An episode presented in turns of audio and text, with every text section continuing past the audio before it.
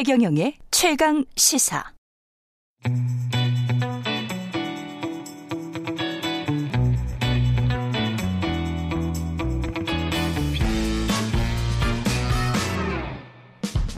네. 정치 시사 이슈의 법적 쟁점을 시원하게 파헤쳐보는 시간입니다. 최강 로스쿨. 오늘은 최강 로스쿨 학장 김준우 변호사와 함께 합니다. 안녕하십니까? 네, 안녕하세요.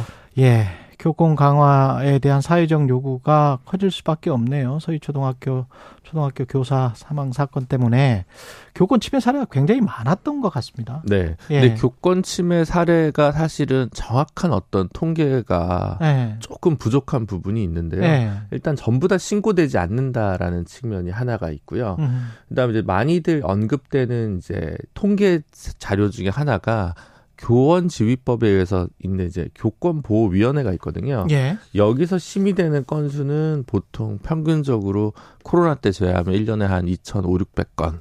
작년에는 어. 3,000건 좀 넘었다는 예. 거예요. 예. 근데 사실은 이제 교, 교원 지휘법에 의한 내용은 주되게는 이제 학생이 교권을 침해했을 때의 학생이? 문제이고 예. 학부모에 의해서 생겨난 문제들에 대해서는 특별하게 또 아.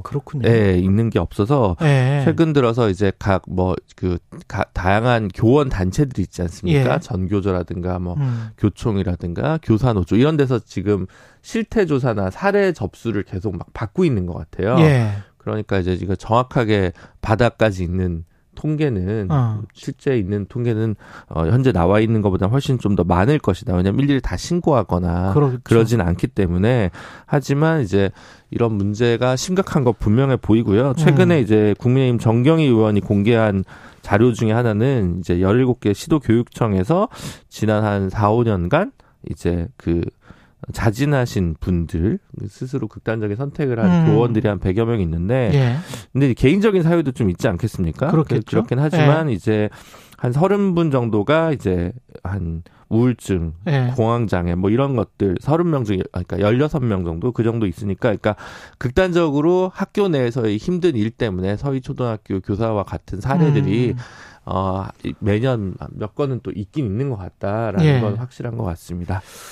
그이 학부모들이 이렇게 민원을 심하게 넣거나 막말을 하거나 이럴 경우에 교사가 보호받을 수 있는 장치가 전혀 없습니까? 네, 그러니까 아까 말씀드렸다시피 네. 이제 이 아동 학대 그러니까 어. 신고된 경우에 네. 문제가 이제 생기는 부분이라고 할 수 있습니다. 그러니까 우리 아이를 학대했다라고 이제 부모가 항의를 하는 거죠? 네, 그렇습니다. 네. 그러니까 어 이제 아까 말씀드렸다시피 교원 지휘법이 있기 때문에 음. 학생이 이제 교사에게 대드는 경우, 예. 학생이 교사에게 뭔가 어, 정당한 생활 지도에 대해서 반기를 드는 경우들이 있지 않겠습니까? 예. 뭐 폭행하는 경우라든가 뭐 이런 경우들 그런 경우는 또 이제 뭐 전학교이나 뭐 학급 교체 이런 것들이 다 가능하거든요. 예. 근데 사실 이제 현장에서 주로 이제 생기는 문제들은 어, 학교 폭력 사건 그러니까 학생과 학생 사이에 뭔가 음. 물리적인 폭력 사건이 폭력이 있었을 때이 예. 문제를 해결하는 과정에서 음.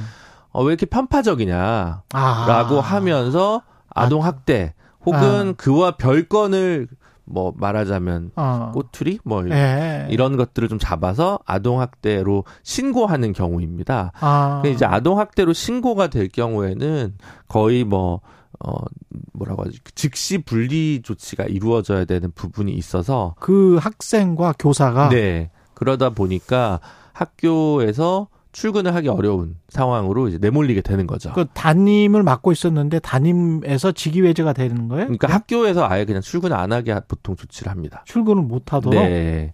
그러니까 연가나 공가를 주로 쓰면서 어. 몇달 동안 그 공백을 좀 어, 기간제 교사를 긴급하게 채용해서 하는 게 되게 많은 경우고요. 이게 이제 아동학대 처벌법이 원래는 가정 내 아동 학대를 주되게 이제 예. 규율하기 위한 법이거든요. 그렇죠. 그러다 보니까 이제 가정에서 즉시 분리하도록 지금은 신고가 된 그렇죠, 경우에 그렇죠. 돼 있는 건데 그게 예. 이제 학내로 들어오다 보니까 어. 이게 좀 문제가 약간 안 맞는 것 같습니다. 그러니까 아동 학대로 보통 신고되는 건수가 1년에 3만 건이 좀 넘는데 사실 대부분의 건은 부모에 의한 겁니다. 음. 그리고 이제 3만 건, 좀 3만 2, 3천 건 되면 교직원에 의한 건수로 신고되는 거는 한 1,100, 200건 된다고 해요. 근데 그 교직원에 의해서 신 교직원이다. 음. 그 주체가 교직원이다. 그래서 교직원을 학생과 분리시킬 때 네. 그때 판단하는 기준이 아, 학부모가 그냥 무조건 고수만 하면 그렇게 되는 거예요? 그러니까 신고를 하면 신고를 하면 일단 임시 조치로서 분리를 일단 먼저 하고 보라고 돼 있는 거거든요. 그러니까 아. 성폭력 같은 경우도 이제 어쨌든 2차 가해가 있을 수 있기 때문에 일단은 직장 내에서 뭔가 성희롱이 있으면 분리를 시키잖아요. 그렇죠. 예, 그런 거랑 이제 유사한 방식이라고 보시면 되는데 진짜로 아동 학대를 한 교사가 있을 경우에는 분리하는 게 정상적일 네, 것 같은데 근데 지금은 이제 일단 선 아, 즉시 분리하고 그렇지. 후 판단하는데 음. 후 판단할 때까지 시간적 간격이 좀 있습니다. 이걸 네. 조사하는 기관은 또 지자체나 수사기관이지 교육청이나 학교에서는 전혀 이와 관련된 판단의 권한이 없거든요. 아, 그렇습니다. 네, 그러다 보니까 네. 학교에서는 해줄 수 있는 게 없고, 네. 그 다음 이제 부모가 신고를 하면 교장은 즉시 이 아동 권리 보호 관련 기관 등에 신고를 해야 되는 의무가 부여되기 때문에 음. 교사 입장에서는 나의 조직이 나를 지켜주지 않는 이건 법대로 그냥 하는 것에도 불구하고 그러네. 나를 지켜주지 않는다 이런 것 때문에 느끼는 또 뭐 어떤 인간적 배신감, 정서 충분히 있을 수 네, 이런 것들이 좀 있다 보니까 여기에 대해서는 어 가정 내에 있는 아동 학대를 중심으로 현재 규율돼 있는 이 법이 학내에 들어왔을 때 조금 안 맞는 부분이 있어서 일부 개정이 필요한 거 아니냐 이런 이제 목소리가 높은 상황입니다. 그리고 특히 이제 뭐 지자체나 경찰이 판단을 나중에 하게 된다면 네. 혹시 이제 선생님들 입장에서는 교사들 입장에서는 그런 생각을 가질 수도 있을 것 같아요. 이른바 이제 배경이 든든한 학부모의 네. 직업이 뭐 검판사라든가 변호사라든가 아, 네. 왜 네. 이번에도 이제 서초구니까 사람들이 그런 의심을 좀 했었던 네, 거 아니에요? 아무래도 아마 변호사 법조인 네. 학부모 밀집도가 높은 네, 지역이니까 다섯 손가락 안에 들 것 같습니다. 예. 네. 그러니까 이제 그렇게 되면 일방적으로 교사들이 당하는 구조인 것 아닌가 네. 그런 것 때문에도 걱정하시는 분들이 많은 것 같아요. 네, 아무래도 지금 최근에 예. 그 이제 원래 초등학교 교사분들이 그 많이 쓰는 커뮤니티가 있어요. 예. 얘기해도 되나? 인디스쿨이라고. 예, 예. 네, 여기서 이제 발의가 돼서 지금 몇만 명이 음. 집회에 나오는 거잖아요. 그래서 예.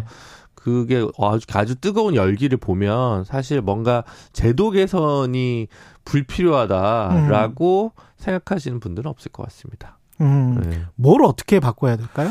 아, 근데 이게 너무 과잉돼서 정치권에서 많이 나가도 문제인 거라고 생각하거든요. 그럴 네. 것 같아요. 되게 간단한 것부터 시작할 수 있다고 교사분들은 얘기를 하시거든요. 예. 정교조 같은 데서 내는 요구안을 보면 예전에 그런 거 있지 않습니까? 그 87년에 노동자 대투쟁 있을 때첫 음. 번째 구호가 두발 자유화였다라는 게 있지 않았습니까? 그랬었나요? 네. 그 네. 울산에 실제로 가면 이제 그게 굉장히 심했다는 거예요. 아. 다큰 성인인데 똑같이 자르라고 무슨 옛날 중학생, 고등학생처럼 공장에서 노동자들한테 아 울산에서 네, 두발 규제를 이렇게 하는 아. 그런 곳들이 있었던 것처럼 예. 예를 들면 그, 그 학교 내에 유선 전화기가 있지 않겠습니까? 예. 근데 이 유선 전화기가 오래된 것도 있고 되게 복잡한 것도 있으니까 예.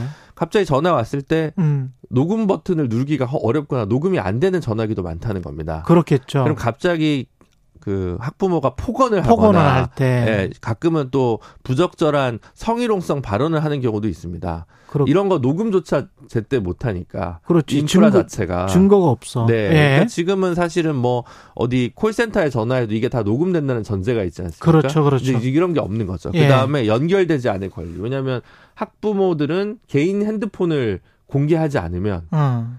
굉장히 민원이나 나쁜 소문이 돕니다. 좋은 어. 교사가 아니라는 식으로. 그러니까 이제 맞다. 교권이라기보다는 이제 예. 교사의 노동권 예. 혹은 뭐 노동자로서의 권리 측면에서 봤을 때 그런 기본적인 것들부터 좀 음. 출발할 수 있다라고 음. 하는 게 있을 것 같거든요. 충분히 이해가 되네요. 초중 고등학교뿐만이 아니고 대학교에 교수하시는 분들도 새벽에 갑자기 문자가 와서 네. 예 학부모가 우리 아이가 왜 C학점을 받았는지 네, 그렇죠. 그런 문자를 받았다는 교수님도 제가 많습니다. 예, 네. 만나 뵌 적이 있기 때문에 그렇기 때문에 요즘은 완전히 전혀 다르더라고요. 그러니까 업무용 폰을 예. 지급하고 아니면 예. 6시 이후에는 전화를 받지 않고 연결되지 않을 권리 여기서부터 출발할 수 있는 것 같고요. 제가 많이 나갔다고 얘기하는 건 일부 정치권에서 이제 어. 교사는 아동 학대에 대해서 면책 조항을 줘야 된다라고 어. 하는 얘기가 있는데 아동 학대 면책 조항 네, 그거는 좀 과도한 거 아니냐 그래서 교원 들도 그게 핵심적인 음. 요구 사항도 아니고 음. 입장들도 조금씩 다른 것 같습니다. 그그 원인과 관련해서는 다 진단이 다르더라고요. 네. 학생 모레이킴 님도 그런 말씀을 하셨는데 학생 인권 조례가 강화되면서 네. 이런 일이 발생한 측면도 있지 않나요? 이렇게 음. 질문하셨습니다. 심리적으로 그럴 수는 있는데 네. 지금 제일 문제가 되는 거는 사실은 학생에 의한 교권 침해보다 네. 학부모에 의한 교권 침해가 그렇죠. 더 심하니까 예. 그럼 거기서 학생 인권 조례가 왜 나와라고 음. 얘기를 할 수 있는 부분이 있는 것 같고요. 예. 근데 다만 현장에서는 음. 예를 들어 이런 거 있죠. 뭐 뭐 뭐, 뭐라고 해 그러면 이제 아니 학생 인권 조례에 제가 이런 권리가 있는데요. 뭐 이렇게 얘기를 하면 음. 순간 말은 막힐 수가 있어요.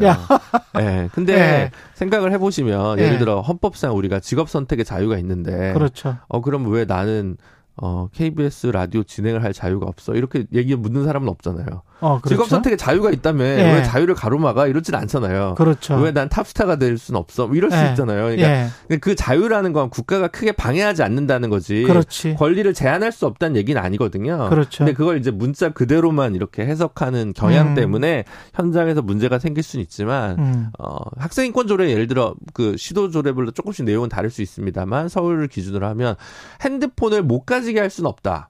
음. 근데 학교 규칙으로 언제 언제 소지를 못하게 할 수, 못 쓰게 할 수는 있다. 이게 다 주장이 있거든요. 그렇죠. 그러니까 뭐 그런 거. 근데 뭐 학생 인권 조례라는 게 이런, 이런 겁니다. 예. 뭐 동의 없이 일기장을 볼 수 없다. 학생의 동의 예. 없이 뭐 이런 내용들이거든요. 그러니까 사실은 뭐 그게 있어서 문제라기보다는 음. 다른 면에서 교원의 어떤 노동권을 좀 보호할 수 있는 음. 그런 조치들이 좀 부재한 부분이 있다면 음. 그에 대한 대책은 필요할 것 같습니다. 지금 박향님이 과거 이야기를 하셨는데 예전엔 교권이 너무 강해 폭력적인 교사도 많았고 촌지 주려고 선생님께 줄 서는 것도 흔한 풍경이었는데 세상이 많이 달라졌네요. 네. 진짜 많이 달라졌습니다. 그렇죠. 예. 저도 뭐 사실 뭐 체벌 많이 받으면서 예. 저 역시 컸는데, 체벌 많이 받은 세대. 네. 예. 그러다 보니까 법이 좀 못 따라가는 부분이 있다라는 지적은 음. 있을 수 있고 그러니까 법은 늘 개정되는 거 아니겠습니까? 사실은 작년 12월에 음. 생활 지도권이 이제 원래는 교장한테만 있었는데 예. 일선 교원에게도 부여하고 그리고 학생은 다른 학생의 인권 및 다른 어, 교사의 인권을 침해해서는 안 된다라는 게 초중등 교육법에 또 개정이 됐습니다. 네. 부모의 그 훈육의 책임이 1차적이고 그 다음에 학교가 2차적인 것 같은데 우리는 자꾸 뭔가를 좀 떠넘기는 것 같. 같다는 그런 생각도 좀 들고요. 네. 예, 부모들이. 그러니까 시스템을 예. 강조하다 보니까 공적 시스템에서 모든 걸 해결할 수 있다라는 환상이 가끔 부여되는데 법과 제도의 문제가 아니고 문화의 문제인 것 같기도 하고 그런 부분도 없잖아요. 있겠죠. 아무래도 그렇죠. 개인의 책임도 필요한 부분이 있는데 예. 어, 국가와 공동체의 책임만으로 모든 것을 치환해서도 곤란하지 않냐. 그러니까 예, 그런 균형 감각이 좀 필요한데 예. 그리고 너무 이제 학교를 약간 어, 그 교사나 학교를 소비자의 입장에서 좀 서비스 기관처럼 예, 좀 보는 것도 예. 적절한 것 같지는 않습니다. 알겠습니다. 예. 과거에 막 패는 교사님들도 나빴지만 네. 지금 갑질하는 학부모님들도 나쁩니다. 예, 여기까지 최강 로스쿨 김진우 변호사였습니다. 고맙습니다. 감사합니다. 예.